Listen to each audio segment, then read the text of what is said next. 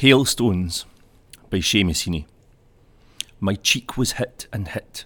Sudden hailstones pelted and bounced on the road. When it cleared again, something whipped and knowledgeable had withdrawn and left me there with my chances. I made a small hard ball of burning water running from my hand, just as I make this now out of the melt of the real thing, smarting into its absence. To be reckoned with, all the same, those brats of showers, the way they refused permission. Rattling the classroom window like a ruler across knuckles, the way they were perfect first, and then in no time dirty slush. Thomas Traherne had his orient wheat for proof and wonder, but for us, it was the sting of hailstones and the unstingable hands of Eddie Diamond foraging in the nettles.